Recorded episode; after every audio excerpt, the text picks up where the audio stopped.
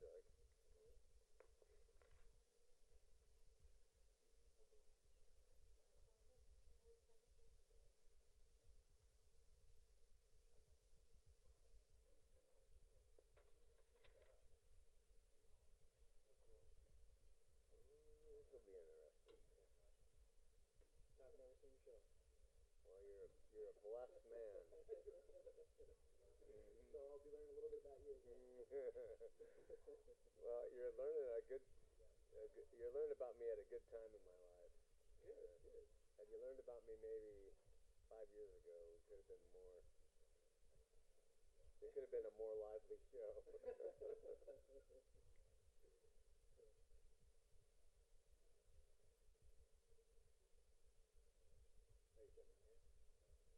you know, um, from Southern California, and and I commuted up forth for uh, about ten years to do the show and do church here, and then uh, everything kind of fit right in time for my wife, and so she sold the house, and kids came up, so our whole family's here for maybe five months.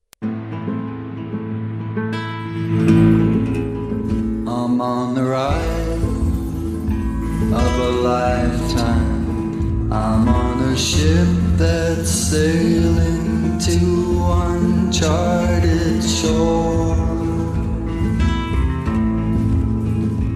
And I won't be coming back here anymore. I'm on a wave. I'm on a mountain. I'm on a roller coaster sailing across the sky.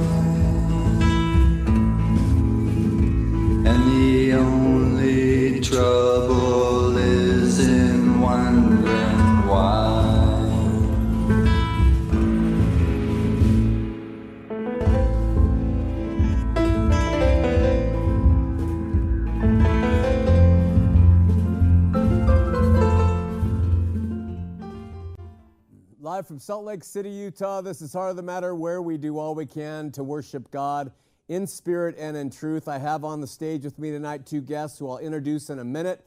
But right now, Brian, sitting right here next to me to my left, is going to open up with prayer.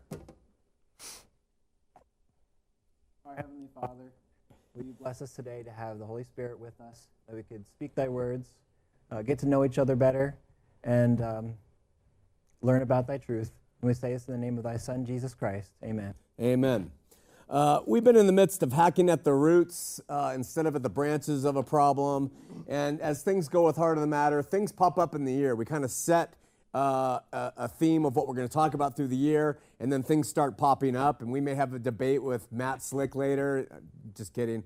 But things pop up, and we keep, and so something popped up I think is great. Uh, if you have been a follower of the show, you know that I have been promoting for the past few years subjective Christianity. Simply put, we believe, I believe, that every individual must come to terms with their own conscience of how they're going to see God in Christ, what they're going to do uh, relative to the religion that they follow, and how they're going to approach the good news, and that all of that remains outside of institutional control.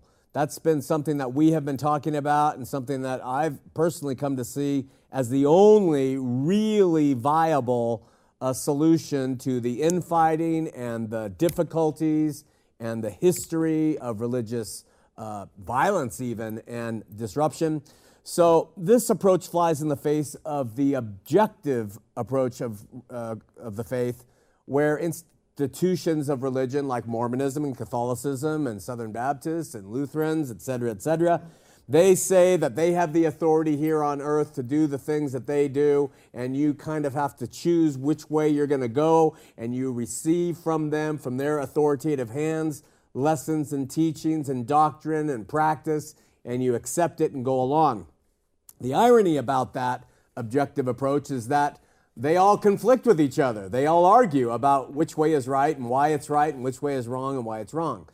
So, which is just one reason among many we push the subjective approach. Well, tonight we have a couple guests on our show, and one is Jay Ball. Jay is at the far end, and Jay and I became friends. I'm going to let him introduce himself and kind of his view on things. Jay and his wife have been guests in our studio, and he's done some stuff online. And Jay sent me an email uh, a couple of weeks ago and said, Lou, you need to have this guy named Brian Zane. Is that right? Zhang Zhang. Oh, with a G? with the G. I'm sorry, Brian. Oh, you're right. Brian Zhang, and uh, he has a website, and so we're going to let. Uh, why don't we just start? Introduce yourself, Jay. Kind of who you are, where you came from, religious history, family, and then what kind of brings you here tonight. And then afterward, we'll go to Brian. Uh, so I'm been born and raised in the church. Uh, LDS What church? Okay. LDS Church Mormon. So, uh, good grief. I don't know where to where to begin, but I've, I've served a mission, active. I am still active. I teach Sunday school in uh, my ward. Um, uh, so as far as background, that's uh, pretty. Cache Valley. Yeah, Cache Valley. And and uh, married to a. Right now, I'm married to a Christian. Uh, she's also attending with me. She's she's still actually a, a member of the church. She's uh, uh, been born and raised in the church, but then kind of went went her own way and started doing Christian things. And uh, after my divorce, then uh, we met up and we got married. And so she's she's uh, it's because of her in uh, a lot of different ways that I've started to open up and explore Christianity in different in different ways, and it's been mm-hmm. exciting to see to try and look at things from a different perspective. I think that's healthy. Mm-hmm. I think it's good to, to, to step back and and look at something from a different point of view because it's only then when you can open up and it just opens things. Yeah. It questions open open doors to, to receive answers. If you're not asking questions, you're not going to get an answer to anything. So Yeah. that's been refreshing. Awesome. And uh, but uh, I've read a whole bunch of. I, I, I'm a reader. I study. I like to ask questions and, and go deep. Mm-hmm. And sometimes you don't get that opportunity sitting in a Sunday school class every week when they teach the same thing over and over Mm-hmm. and over and over. Right. So uh, so you kind of got to get that on your own. Did you and your uh, wife, new wife, uh, marry in the temple? Um, we've uh, been on a path to get there. Oh, Yeah. so you intend to, but you Uh-huh. have, okay, all right. Yeah, Kids between you, not between us, but you do have. but we each have kids. Okay. All right, and thank you for that. And uh, we have had a technical difficulty, but while we're working that out, here is. Is it on? Try this one. Okay. Just hold that and we'll work this out. Go ahead, Brian. about myself. Yeah, Okay. just about. Uh, if you'll tell us about uh, your religious history, family history, uh, and and take us up to before anything changed with you in the LDS Church. Okay. Um, so I'm from Baltimore originally. Uh, uh, grew up in the LDS Church. Um, so I was baptized at eight. And when I met my wife uh, around 21, we um, got married in the LDS Temple uh, just after my mission. I actually served in Baltimore, which is not uh, typical. So served in my hometown and down in the city. And uh, then we moved out to Utah. I just wanted to immerse myself in uh, the Shangri-La of Mormonism, and I just followed a friend out for work, uh, and I moved to Cache Valley right away. Um, we have five kids, and Age range? age range from 13 to 5. So three girls and two boys. Um, so as far as my faith path, I believed in the uh, in the Joseph Smith story after I was baptized. I remember thinking about it after my baptism and saying, "Yeah, I could believe that. I could believe his experience." And um, through my teenage years, just going through regular teenage angst and uh, trying to feel the Holy Spirit and get direction and guidance and pull me back in from troubling times and so on. And when I hit 19, I decided uh, I needed to make a choice about going to mission or not. And I decided to go and just did a 180, left all of my punk rock bands and You did? yes, I, I and I looked at all the people who were coming from Utah and Baltimore as gurus and just tried to follow in step and shaved my goatee and, and just did the whole uh, true blue Mormon path. And so and, and I have loyalty as part of my Italian heritage, and so I just stuck that right on line with it. I see. Yeah. Uh, that brings you up to today. Callings in the church prior to today? Uh, so I've been Sunday school president and in the elders quorum presidency. Um, I was an elder, uh, so my wife and I and our family have resigned as about almost a year ago. Okay. So So, um, you and I are going to share. Okay. So, uh, you can see that he's talking in kind of the past tense. He says, I was an elder, my, and then he just dropped the bomb. My wife and I resigned. The interesting thing uh, about Brian uh, Zhang is that he has a full testimony, correct me if I'm wrong, of Joseph Smith, the restoration of the gospel but not of the modern day LDS church and what's going on with it. So now tell us what happened. Okay, so my friend and I were just, I should go back to Baltimore in the LDS temple. I overheard some people talking about uh, sightings of the Savior, and I wanted to see Jesus. And so I came out to Salt Lake and I went right to the Salt Lake Temple. Um, actually, I went to the First Presidency office and I asked them, Can I get into the Holy of Holies inside of the Salt Lake Temple? Okay, stop. I'm sorry. you went to the first presidency's office and asked if you could get in the Holy of Holies. I did, I did. This is awesome. So, okay, and they actually, so they Escorted sidetracked you me. out with a loaded gun? they sidetracked me, and I talked to the temple presidency, and it was L. Aldin Porter. Um, he went in and talked to uh, Gordon B. Hinckley and Thomas Monson and asked them, and the answer was no, I could not. Um, the background on that is I had read the, the Bible, I had read the, the Book of Mormon and Doctrine and Covenants, and I had the idea that when the veil was rent, that we all could be high priests, like the high priest of Aaron, and we all could go into the Holy of Holies. And I heard the LDS churches was in Salt Lake. I didn't know that if they had any in the Washington D.C. one or other, and it was my own thoughts that I could go and worship at that altar and ask for Christ to come to me. So they said no, and they were nice, and I stayed for three days waiting for it. Had some interesting discussions with some sealers, and one was very interested in my quest to see Christ. Can I cut you off one time? Uh, the high priest part. Now, you believe that you were inherently supposed to be a high priest since the renting of the veil by faith, or were you ordained a high priest by the LDS priesthood? I never was ordained a high priest by the LDS priesthood. So then, saying that you believe that a high priest had the right to go to the Holy of Holies, was that bestowed upon you by virtue of your faith? Um, I had thought that uh, by virtue of uh, the, by virtue of my, by virtue of my faith, yes. All right. Yeah. Continue. I'm sorry. And so thoughts, thoughts in the scriptures, and that if, uh, like, like Paul says, you boldly go into the throne of Christ and ask Him for that. And I wanted to have that kind of faith. Um, but I got dejected in my heart, and I left, and I thought I saw Thomas Monson coming in, perhaps maybe to talk to me. Um, and I thought maybe I should talk to him. He had some bodyguards, and I just saw him from behind, and but I was too depressed at that point, so I left.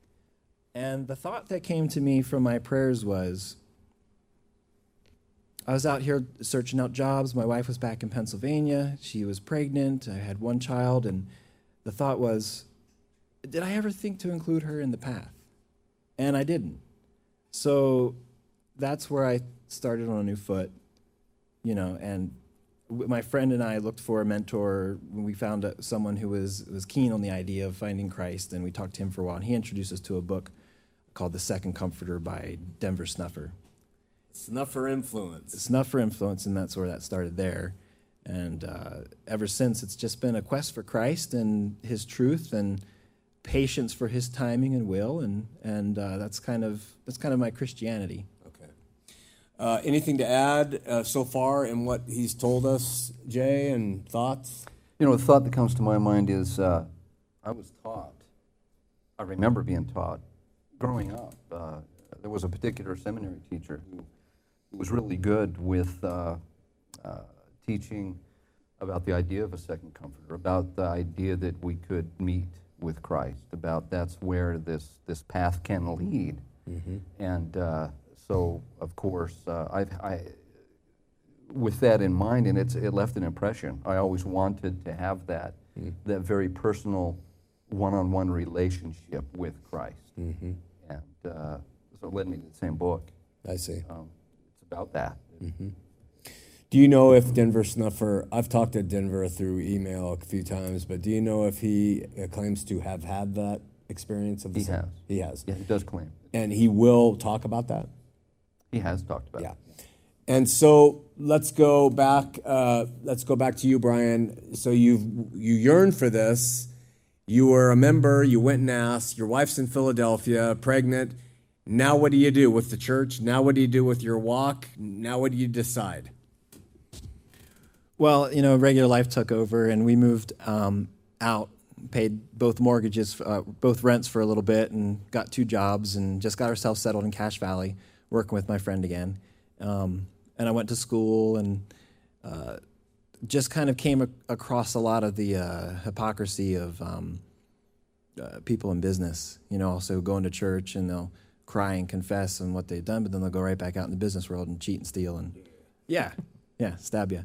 So uh, we've been dealing with that uh, since uh, 2005 or so, and different scenarios. About three, still in some litigations with my my friends, and um, I'm a business consultant, so I get to stay on the sidelines and help out as much as I can. But as that wraps up, uh, we're going to move back east to go back to for me to go back to school and What will you study? education or history. Okay. So you've left the church. Yes, And- uh, about a year ago. A- A year ago you left. And, and, and, and tell us about what led to that and then where you are today with your faith relative to Mormonism, but you're not a member anymore. Okay. Well, um, so it's mentioned that sometimes the gospel can scratch your eyes out and then scratch them back in again. And what, during the period of that my eyes getting scratched out is when I woke up to the um, the some of the hypocrisies of the LDS Church, and I, I had them start to come back in when I would read things. I, the role of a prophet. There was a paper on the role of the prophet by uh, Robert Sontag, and uh, I read that and shared it with a friend or two, um, and it was pretty plain. It's like uh, it- it's about the fact that you can. Uh, there's lots of people that could be prophets. You know, Moses wished that we all could be prophets. You know, um, and and I described that new description of the of the role of a prophet not as someone you follow, but if they have a message, you test it yourself and you heed the message and not if you're not you know you get a letter from the postman you're not going to worship the postman you know. If you get a letter from god you're going to worship god. So i would explain that to people and i got turned into my bishop. And he sat down with me and had a conversation and then he um, pressed the point of well we got to go through the temple recommend questions right now and i said okay and he said this is what i want to tell you about sustaining the prophet and he explained it, and I said, Well, hold on a second. Your handbook says you're not allowed to explain your own temple recommend questions. I, I know I knew this stuff. And, and I said, But the way you explain it, I'd have to say, No, I don't sustain the prophet. Um, I will tell you that I will sustain him with faith and prayers. I hope he becomes a prophet. I don't think he is one yet. I hope he does. I'll pray for him that way, you know? And if you say that, then I can say, Yes, I'll sustain him. And part of my sustaining is I'll raise my hand and say no when he makes a decision I don't like because that's part of my obligations as a member. Al- Although I know that they think differently, I will vote to say yes or no when when asked to, and so I would I would vote no in lots of things, and, and that's part of having a conscience and not uh, um, not uh, having your mind. Uh, no, I can't think of it. Brainwashed. Yeah. Yes. Um, So, funny yeah. you would pause at that point, having your mind. Uh, I can't think of what. I'm, I see. I have some leftover brainwashing. yeah, me too. Um, but then I had to say no, and he took my temp recommend away. Wow. And I told him, I said, don't do this. I, and I quoted Boyd K. Packer had a training training session on the handbook. They had a new handbook come out, and he says, out of the D&C, notwithstanding that which is written, um, go by the Spirit. To summarize at that point, and I said, you don't have to go by your handbook. You know, follow what makes sense from from God, and you'll know that you don't have to do this to me. you know. But we shook hands, hugged afterwards, and I just, I told him I, I wish it didn't have to be this way, but I understand why you have to do this, but I just, I don't think you have to. And he just didn't have the kahunas to stand against the handbook. And after that, he t- pulled my wife in, and she didn't know whether or not Thomas Monson was a prophet. So he let her slide and kept her recommend because probably because she has a pretty face, and maybe they would like to have her as a polygamous wife in the afterlife because it's still a, it's still a doctrine if it's after this life, but which I don't believe in. Right. Okay, so uh, now some questions about what you do believe in. You have left away. You've left the organization. Does that in your heart? I'm going to give throw a few questions at you. Does that mean your temple sealing is over? Does it mean you don't have the priesthood any longer? And does it mean that uh, you uh, don't believe in Joseph Smith? And does it mean uh, you still consider yourself a true and faithful Latter day Saint? That's a lot of questions, but try to remember what you can. I know they'd have you back up if you were in a court of law. They'd ask one question at a time. Yeah. please. We only have one mic. That's okay. Okay. Get on that, you Okay. back there. Dave? All right, go ahead. So I, I wrote about about this in my blog, I, and in our resignation letter, I said, um, James E. Faust um, said that the church is dependent on priesthood, but the priesthood is not dependent on the church.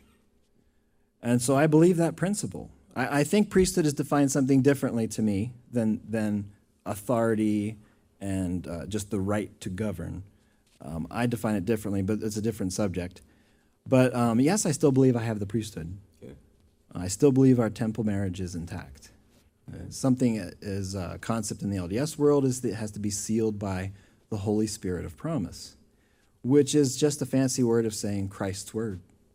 And when I was married, um, stepped outside of the sealing room and broke down into tears, and just a, a connection washed over me that my sincerity was recognized. And I believe that same sincerity can be recognized in marriages outside of LDS temples. That's the heart of the matter. And so I believe our, our sealing is intact, that we will be together forever. Um, I believe that I have to uh, maintain uh, the, a level of commitment to that till the end of my life for it to be valid. I think it could be lost. Of course, you know, someone can cheat. But um, I don't think I'm a shoe in unless I uh, do right by my wife until I'm dead. A shoe in for eternal marriage. Right. How about salvation? Salvation, um, it depends on which context you're talking about salvation from. So give me a definition. Do you still believe in the celestial kingdom. Yes. So will you enter it with the baptism you received through Um, actually, I believe that um, Christ is calling out to prepare for his second coming and that a rebaptism is required. Oh, okay. And so the name of the is it the church or is it the organization? It's Cache Valley Baptism. Is that right? CacheValleyBaptisms.org. Baptisms. Why that name? Because now we're tying into baptism. I'm, I'm curious about that name. Well, I, I believe I maintain authority, as I mentioned. Okay. Uh, so, including authority to baptize. Okay. Uh, and that, uh, that with Christ's word, and each time authorizing the event, that a rebaptism can be done. And so it's a reach out to Cache Valley. And after I, I I'm going to compile it into a book and has some resources available to it. And uh, I'm by no means a, um, a know it all or Oh, yeah, you know, we the grow. final word on things. But Sure. yeah. Uh, your family's gone with you. Yes. 13 year old intact? Yeah. That's good. That's a good sign. She loves home church. All right. So you do home church. you do home church and fellowshipping. How's the how have the neighbors been? The neighbors has been a nice ward. Yeah, yeah, they've been good. Uh, you can't bring up this topic anymore. Um, in fact, I was talking to our, our, our neighbors and I said, um, "Did you guys have trouble getting your kids to read the scriptures?" And they're like, "No." By this time, it's um, they understand it, as if it was a bit of a Yeah. yeah. We're fine. Well, I was trying to share an idea. We just got Google Home, and the kids love to say, "Hey Google, you know what's this word mean?" Oh. And so it's got them back around the scripture table again. I see. but I was just sharing an insight, and it got got put on hold. But Anything to add? I think I have one that's working now. So Okay. that's here Let you me put go. this on here. Anything, Jade? I'm just kind of listening in fascination to Brian's story. I, I enjoy it. Jay brought uh, Brian up from Cache Valley. They rode together. Uh, Brian, so um, let me ask you this. In terms of, I want to give you a couple names, and I want you to just share what your heart is briefly about these names. Okay. Joseph Smith. I think he was a good Christian. Interesting. Did he practice polygamy? I don't believe that he did. So, if you had been through uh, church history and the travels out west, you probably would have stopped with Emma and the boys and not come with Brigham Young. You know, that's a tough one. I don't know what I'd do. I would not like to have been with Brigham Young's camp, but it would have been a sacrifice I would have been willing to make. I hope I would have been, able, been able- willing to make a sacrifice like that. But in terms of temple work uh, and doing vicarious work for the dead, things like that, for instance, your daughter, uh, when she gets married, how about the sealing and the ordinances performed in the, in the sacred edifices that the LDS have? Will you perform those sacred ordinances, the endowment, etc., outside of that? well, I think I'd like to get baptism down right. And Starting there? starting there. and if we can, I think everything in the temple ties back around to baptism in a full circle. Everything. everything. So outside of the ordinance of baptism, right now where you're at, forget about everything else? If baptism's there, we've got enough? Is that what you're thinking? I think baptism. I think baptism is enough, and I have understanding about the temple being a helpful tool. Interesting. Uh, n- another name. Ready? Okay, Jesus. I love him. Wow. I want to see him. What do you say? What do you say? I mean, we have a man here, he has his wife, he's faithful, his wife's with him, his kids, they're raising him to study scripture. He believes Joseph Smith was a Christian man, just like other people think John Calvin was a Christian man. I don't think John Calvin was a really good Christian man. Other people say Joseph Smith wasn't a really good Christian man, but these are all opinions. This is his belief. But when you ask him about Jesus, he says, I love him. He's, he's, he adheres to Joseph's story pretty much. He adhere to what he brought. Doctrine and Covenants, Pearl of Great Price. Mm-hmm. Mm-hmm. Book of Mormon, of course. Yep. Uh, JST, Yep. go with it. So he's, he's, he follows Smith like other people follow Luther. He follows Smith. But he says, you know, the, the modern church today is a little messed up. I'm not going to belong to that thing. I believe I have the power. I think baptism is really important. I'm focusing on that. I want to know what you guys think. So either send us your questions as you're sitting there on the blog if you're watching tonight. Call uh, eight, excuse me, 801-590-8413. And we're also going to open up the uh, mic tonight. If there's anybody in here, we have a few people here tonight. If you have a question uh, uh, for our guests, either Jay Ball or Brian Zhang, this is really unique. This is pushing it out there because you know what? If I met this guy in Del Taco and we had this conversation, I'd be like, I'm, I'm hands off of you. If you, if this is how you pursue Christ, it's in your heart. You read the D&C and you read these other books, and you're you're good with that. Have at it, Brian Zhang. And I may see you in heaven, and I may not. And if I if I don't, it might be because I'm not there. I don't know. I know Jesus is the way, truth, and the life. But that's what he's essentially saying. You would agree with that. Absolutely. So this none is- cometh unto the Father but through him. None comes to the Father but through him. So, in terms of Joseph, just so that we can keep this discussion going, you believe he brought forth what things, and this is going to be a little bit harsh to hear, that Jesus didn't. I don't see him as bringing forth anything that Jesus did not. Okay? So, what then are you carrying from Joseph that Christians today do not carry? Okay. Um, I think I'm carrying from Joseph um, information about the character of God that got confused in the muddleness of Christianity. Okay. All right. So, first vision uh, body of flesh and bone as tangible as man. Well, in the lectures on faith, Joseph Smith says that God is a, um, God is has a body of spirit. Yeah. There's some So, the disparity between the different views, you don't see them as him, him morphing and growing, or do you see them as just, do you prefer lectures of faith to other uh, church sponsored stances on the nature of God? The D&C 130 is where, is it 130?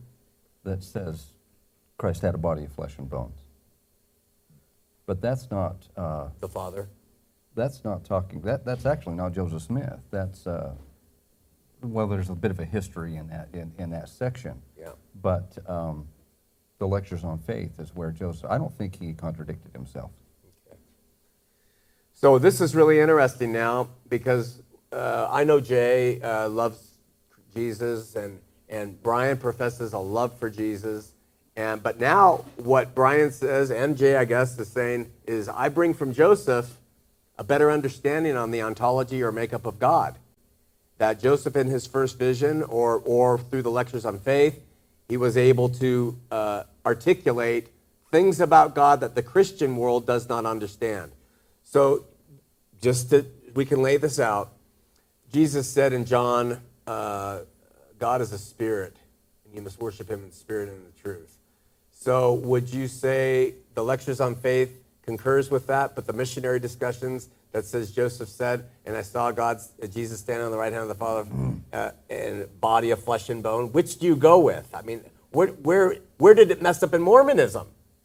I think that um, there's a fight between the Mormons and the Christian world, and both hunkered down on their on their stances. And I think truth kind of cuts away in between.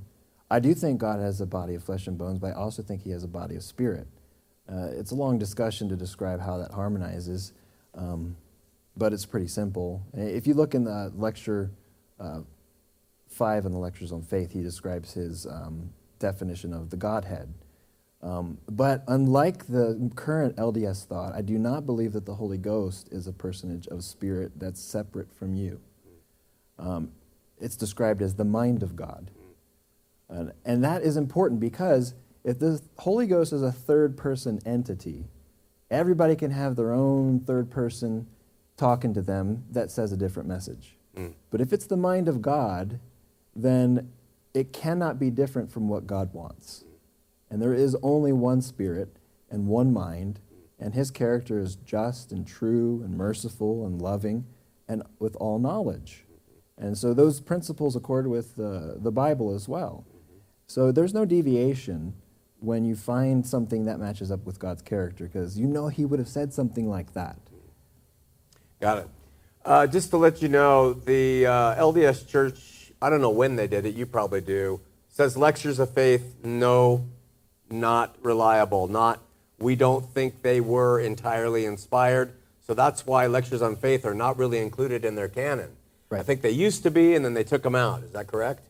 You can get a Deseret yeah. book You can get them at Deseret Book. in the but you put a lo- cobweb area. you believe that they are canon, essentially. Right? I, I do. Okay.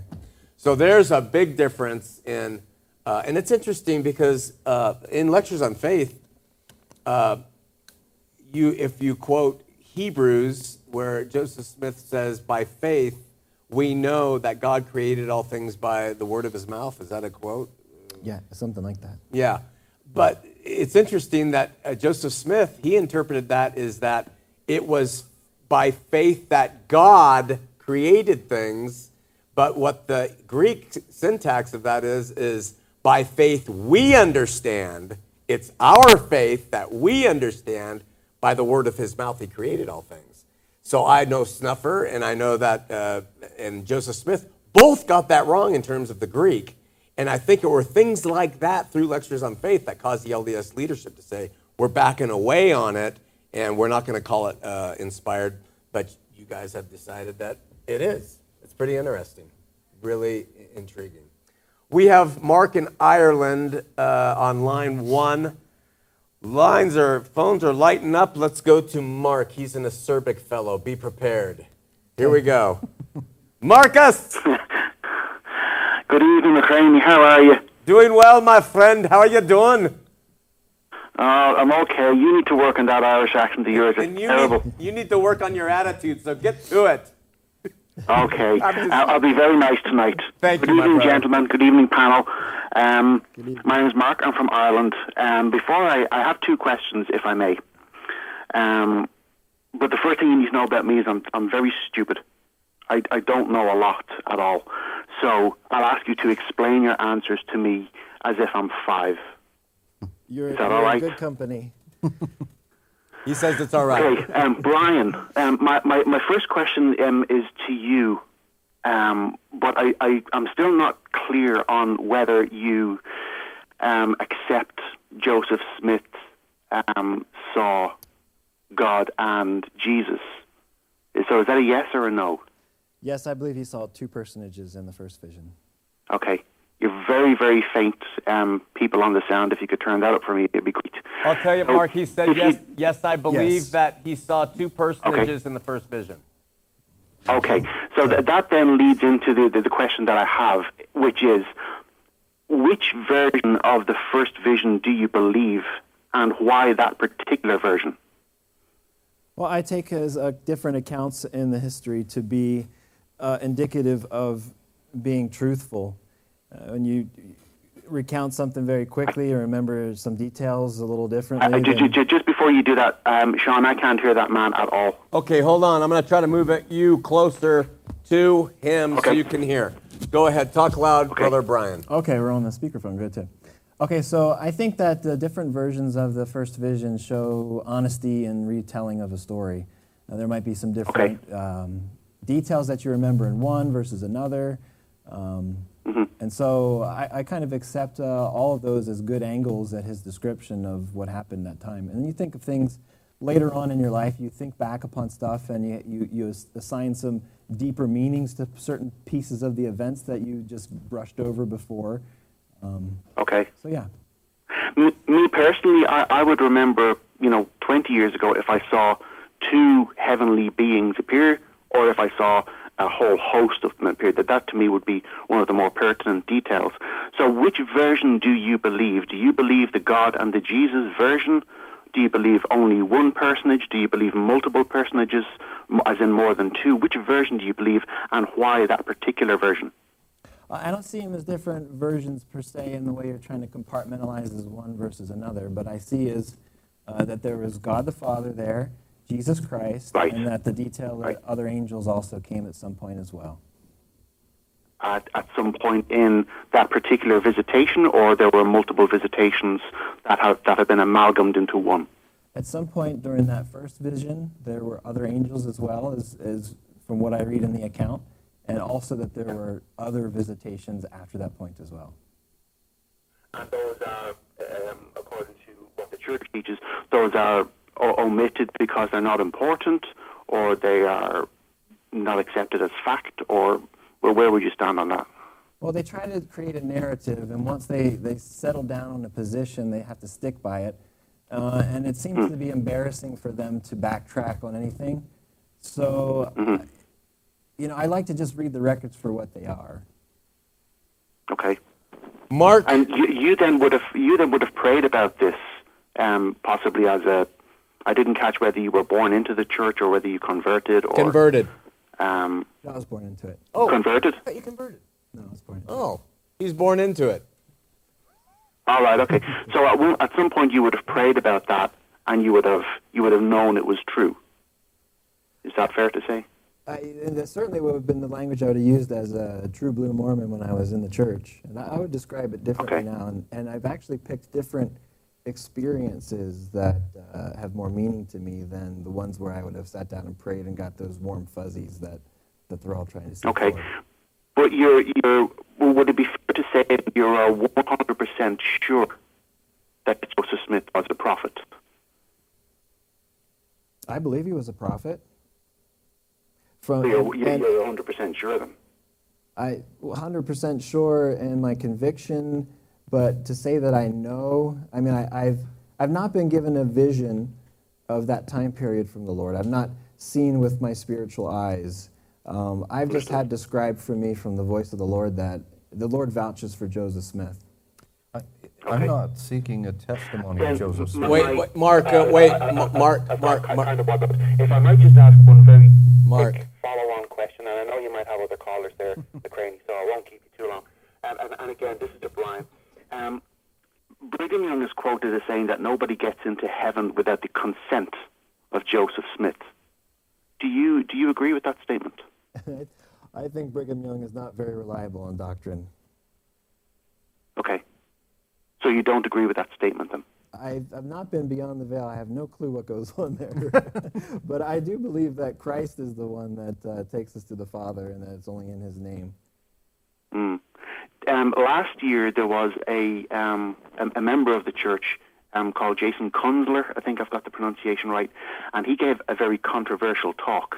And one of the more um, egregious principles that he, he suggested, and he went hard on this, was that you don't get into heaven without the stamp of Joseph Smith on your passport. And those were the words he used. Would, would, would you agree with that view? I again, I don't know. I don't. I don't know how to get into heaven yet. Um, and in terms of like, I don't know how to walk across those pearly gates. I haven't been on that other side, and I, I do know that Christ is the way to get into heaven. I, I, I, I can't hear you anymore, Brian. I can hear very Oh, he faint. pulled the We're- I- phone back away. Yeah, I'm. I'm uh, wait, he's he's just saying he doesn't know. Uh, he doesn't know yet. He disbelieves. Okay. And, and he does not uh, agree with Brigham Young, and uh, he believes Jesus is the way uh, into heaven. He has no idea what goes on beyond the veil. Our brother in Ireland, we love you. We got a lot of calls. Thank All you. right. Thank you. Thank you very much, everybody, for taking my call. McCraney, take care of yourself. I'll talk to you all very soon. Thank Good you. night, gentlemen. Okay, bye bye. Bye bye now. Let's go to Charlie in West Valley. Charlie, you are on Heart of the Matter. Yeah, turn down your computer, Charlie. Charlie. Charlie bit me. Charlie. Charlie's off. Charlie? Do you want me to answer his question either way?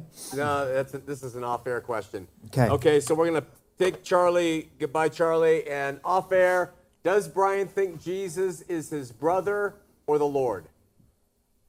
Okay. Um, I most importantly to me is that when you are converted to the Lord, He becomes your Father. Jesus Christ becomes your Father, your Father and your God, and that is most important to me. Whatever relationships there are outside of that context, if He raises you up to be your friend, like He was the friend of Abraham, then I believe that's a possibility.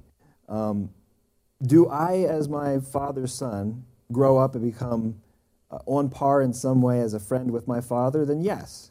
And would I call him a brother in that sense? Then yes. But the way that the LDS talk about our elder brother, Jesus Christ, and get up with their harmonies, um, I, it, it has, has, has bothered me as I've woken up to, to, um, to things. I, I don't know what it is that bothers me about it, but um, yeah, I might not be able to put things into words, but most importantly to me is that Christ becomes your Father, and He is the author and the finisher of your faith. From the beginning to end, Alpha and Omega, He starts you on the path, He finishes you, and hands you off to the Father. Uh, good stuff and appreciate it. We have Charlie calling back. We're going to give Charlie another uh, chance. But before we do, I want to tell Brian that um, I appreciate his heart. I believe that Brian is on a, a, a, a remarkable path. And I think that uh, he's been able to uh, cut ties with an institution that's pretty powerful uh, in a traditional Latter day Saint life. And uh, if he's if he is sincere in, in his pursuits, I think he's going to come to great truths. I can't help but believe that about you. Um, I do think there is always a danger, and I have I run the same danger of us going wacko. So don't go wacko, Brian. It's the Wild West. It's the Wild West out here. So, uh, but I think uh, Jay made a great uh, recommendation to learn about people who are starting to challenge some things and say, "Hey, look it," you know, and that's that's a wonderful thing. All right, we're going to try Charlie. Charlie, you're on line one. Are you there? I am there here. Thank you for taking my call back. You're welcome. First, I'd, first I'd like to say uh, thank you to your guests there tonight. Now, the gentleman in the red shirt, his name again? He's Jay. Jay Ball. Jay. Jay. Well, this is kind of a this is going to be kind of a loaded question for for Brian, but here goes anyway. Uh, I've, I'll get an answer from all three of you. Question is, do you believe that baptism is necessary for salvation? Yes, I do. Yes. Did you hear Brian? Charlie, did you hear Brian? I, I didn't. Uh, you know what? I'll just hang up and take it off the air. Okay. I can hear it better on the other line. Thanks, guys. Thanks, Charlie. Sorry, we're having some some problems, uh, which is not unusual for us. Brian, Yes, I do. yes, you do. Jay, Yes. I, I'm not sure why that would be a loaded question, but uh, I think it's obvious from Uh, Scripture. But I, I guess there is a lot of contention on that uh, issue. yeah, But, and me, absolutely not, not. Uh, so that's why it's a loaded there we question. go. Uh, and the reason why, and the reason why, I'm sure. Why don't you just articulate quickly why you believe it is necessary? And let me tell you something. The LDS aren't the only ones, or people who've come off Mormonism. There are Christian churches that believe the same. So it's not like it's uh, agreed upon by every Christian. Usually, born again evangelicals say no, but there are Christian denominations that say absolutely. So go ahead. Why is it? And I, we know your answer, but go ahead. Be- Okay. Jesus commanded it, right? Um, I was going to say that an ordinance is a symbol, and what's at the, the heart of a symbol is its meaning. So, to me, being baptized is an immersion in, and baptized in the name of the Father and of the Son and of the Holy Ghost, is to be immersed in their brand, is basically their word. So, whether it is word in Scripture, word to you from the Holy Ghost, uh, from the Holy Spirit, you are immersing yourself in the word. So, as Paul says about the Gentiles, they became, they had uh, the law written in their hearts. They didn't do all the Jewish ordinances and different things. If someone is immersed in the words of Christ, I think that, and I can't speak for the Lord at this point uh, on this matter, that is, that he would see that as essentially the same.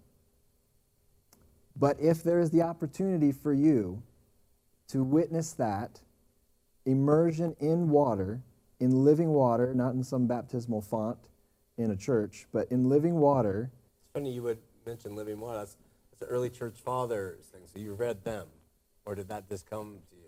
Um, it's more from a, a Denver Snuffer perspective. Oh, okay. Yes. Early church fathers believe living water.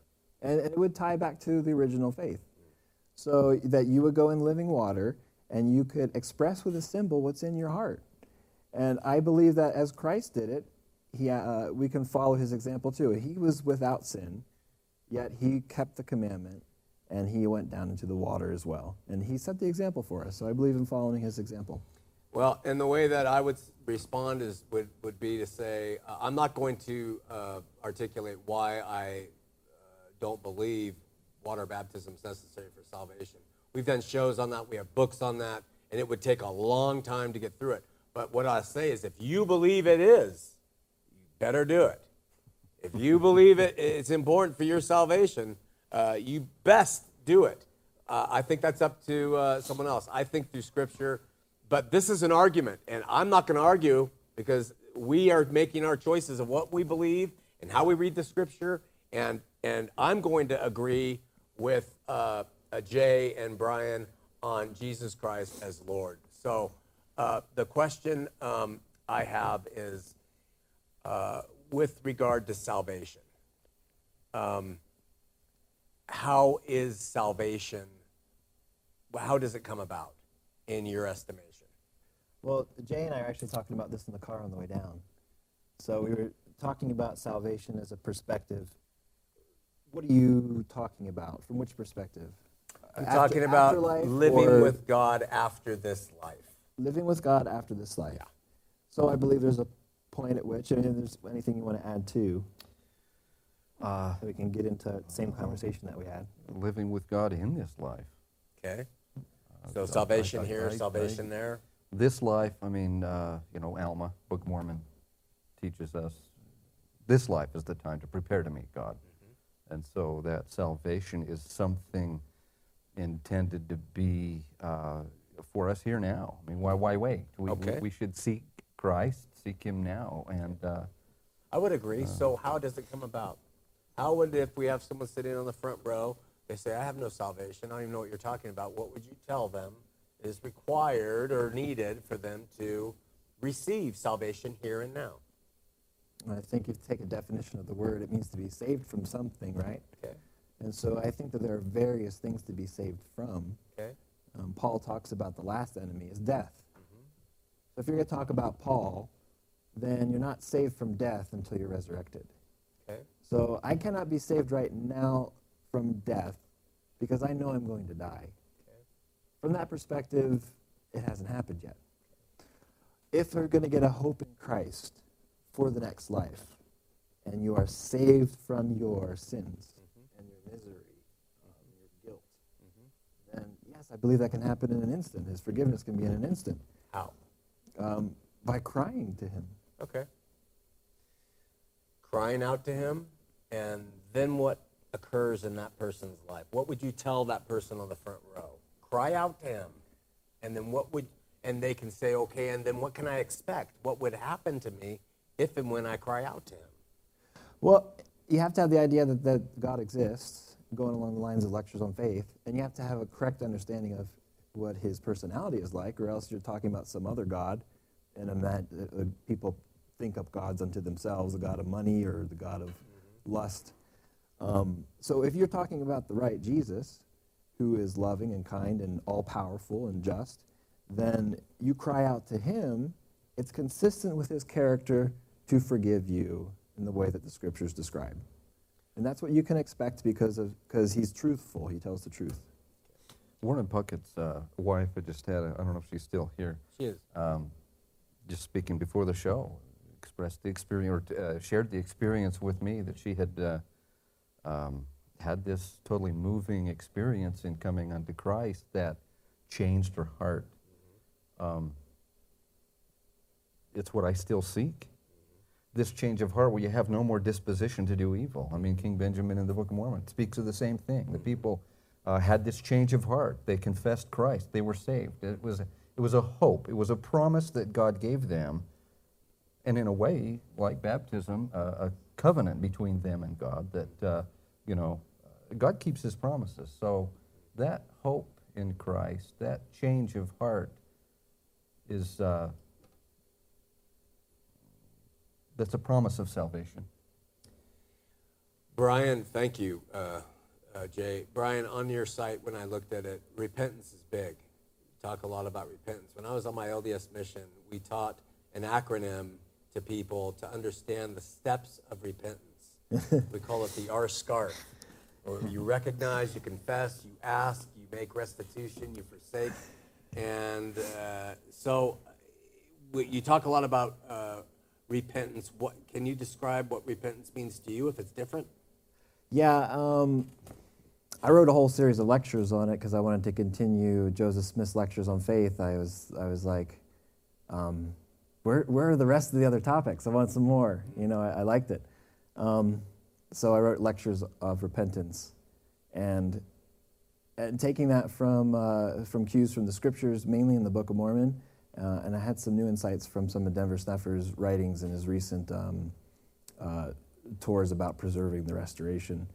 But um, I separate the point of uh, confessing and forsaking. I have a different definition of forsaking. There's a lot of word history on it, so it's ambiguous. I don't see that as um, you're not repentant until you've completely abandoned the sin. We're sinners for quite a long time, and um, Christ changes our nature, you know. Um, so the forsaking to me, if there's someone who uh, robs a bank and goes to jail, um, and they get back out and they go right back to robbing it, they uh, have they still love to do it. Now, if someone has robbed some bread because they're hungry, and they have not learned to sacrifice for principle's sake, um, and then they rob again, but they hate the fact that they're doing it, they've forsaken it. because in their heart they hate what they're doing. So it's a perspec- perspective to me. So as soon as you turn your heart away from your sins, even if you're going to keep doing them, the alcoholic that keeps going back, he, but he hates it and he wants to go to Alcoholics Anonymous. He has forsaken, he has repented, it's instantaneous, and the forgiveness comes right then. So is the, re- uh, the, the forgiveness coming as you repent from God, from Christ? I, I suppose there are different categories of things you might repent of. If you learn, and, and it's more about your ignorance of God. So as you learn more about Him, you just don't like certain things you used to think about or used to do, and so you may say that I'm repenting of that now because I'm turning towards God as the, I think, as the Greek or the Hebrew is kind of more Greek. towards that. Yeah, the Hebrew is more turned from the action. The, the, well, actually, the Greek is to change your mind, which is right, Right. in harmony with what you're saying. Right. So I think you're dead on with you're saying, look at if you've changed your mind about it, you feel bad about it, but you go back to it because you're weak. That's very different than not changing your mind. You haven't repented if your mind hasn't changed. Right. So very interesting. Good, uh, good stuff. One thing I do note, uh, Brian, as we wrap this up, and Jay, is that in a lot of the scholarly uh, LDS uh, kind of um, the less than scholarly approach, usually LDS people define Scripture through English terms. They read it, they look at what the English dictionary says, and they look at the English King James Version of the Bible, for instance, and they define what's happening through English. And it's really not possible unless you look at the original language to discover what is being said there. So I was impressed that when it came to repentance, you understood the concept that if your mind changes, the action will ultimately follow. But if it doesn't, if you you know if you fail along the way, God understands that. Yeah. I thought that was great. Yeah. Uh, one last thing, I'm taking this from a friend of mine who will go unnamed, but a lot of people have left Mormonism. There's schism galore. Uh, and they have branched off. And are you starting a new um, uh, denomination? Um, why not just go Community of Christ? And you probably don't agree with him completely. So, what, uh, what is the ultimate goal? What's the aim? Well, it's kind of ecumenical. So if you want to be LDS, but you also believe in the doctrine of Christ as in 3rd Nephi 11, then we'll fellowship. Stay LDS. If you're a Lutheran and you believe the Book of Mormon, then stay Lutheran and serve have in to your believe the. Book of Mormon? Um, the doctrine of Christ in the Book of Mormon. You know, if that, if you can separate that out of the Book of Mormon, I think it's like Nephi said in the Book of Mormon. If you don't believe me, believe Christ for Christ's sake. But if you believe Christ, you're going to believe me because I'm speaking His words. So I would say the same thing about the Book of Mormon. If you don't believe the Book of Mormon, believe in the doctrine of Christ, which is have believe in Jesus Christ, repent, and be baptized as the rock of the Sermon on the Mount. And there's a Sermon on the Mount in the Book of Mormon as well as he repeated it to the Nephites. Um, if you don't believe the Book of Mormon and believe that, then come fellowship. And if you believe that, you're going to believe in the Book of Mormon, in my opinion. But you know what? All else is up in the air. We're not here to. Uh, persuasion is the only tool. if I can't Smith. persuade you, then Joseph Smith fine. found God without the book. He didn't have the Book of Mormon when he came and discovered and, and, and came to Yeah. God and had that experience. So Yep. If we can put this, we're out of time, I guess, one minute left. If we can put this on a, on a, a three part scale Book of Mormon, Revelation, Bible, does one weigh more than the other in your mind? content. What's the message? And does it match with God's character? It doesn't matter what label you put on it. It's, it's, does it come from the Book of Mormon? Did a writer in the Book of Mormon explain something similar to Paul? It doesn't matter. Uh, uh, why, do we, why are we of Paul and of Joseph Smith and of Apollos? It's like, if God's message is a concept, I don't care if a Satanist says a good thing. If he says a bad thing, screw it and get rid of it. But if he repeats something good, I, I have to have the courage not to let it sour my belief in the truth just because he's out there using it to bad ends. This is some interesting stuff, you guys. Really interesting. Uh, really appreciate you guys taking the time coming all the way down Cache Valley, Sardine Canyon. You could have lost your life in there. And so we pray you won't on the way back. And let's stay in touch and keep talking. And and and uh, have you had a chance to talk with John Dehlin at all up there in Cache Valley? Uh, not yet. Mormon stories. Not I've yet. met him once, uh, crossed paths, Well, but haven't really. See if we can uh, hook him up with you in his interview. One last question: Does Brian believe he will become a god in the afterlife? He hasn't said anything to me about that yet, God, in, in, in other words. But I do take the stance from the lectures on faith that we can become precisely what Jesus is. I don't understand that fully, but I do believe the goal is to be, the hope is to see him as he is, and he will see us as we are, and that we can become like him. All right. Thank you so much. Any final thoughts? Thanks for having us, Shawn. You're It's welcome. nice to meet you. You're welcome. Nice to meet you, Brian. Thanks so much, Jay. God bless you guys. We'll see you next week as we continue to hack at the root here on Heart of the Matter. I'm on a ride, going nowhere.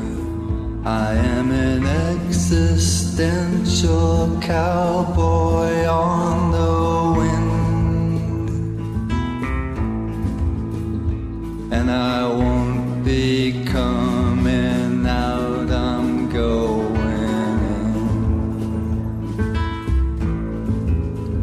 This man's awake. A storm's arising, the dawn's awaiting till a hundred monkeys know. And I can feel the light filled monkeys start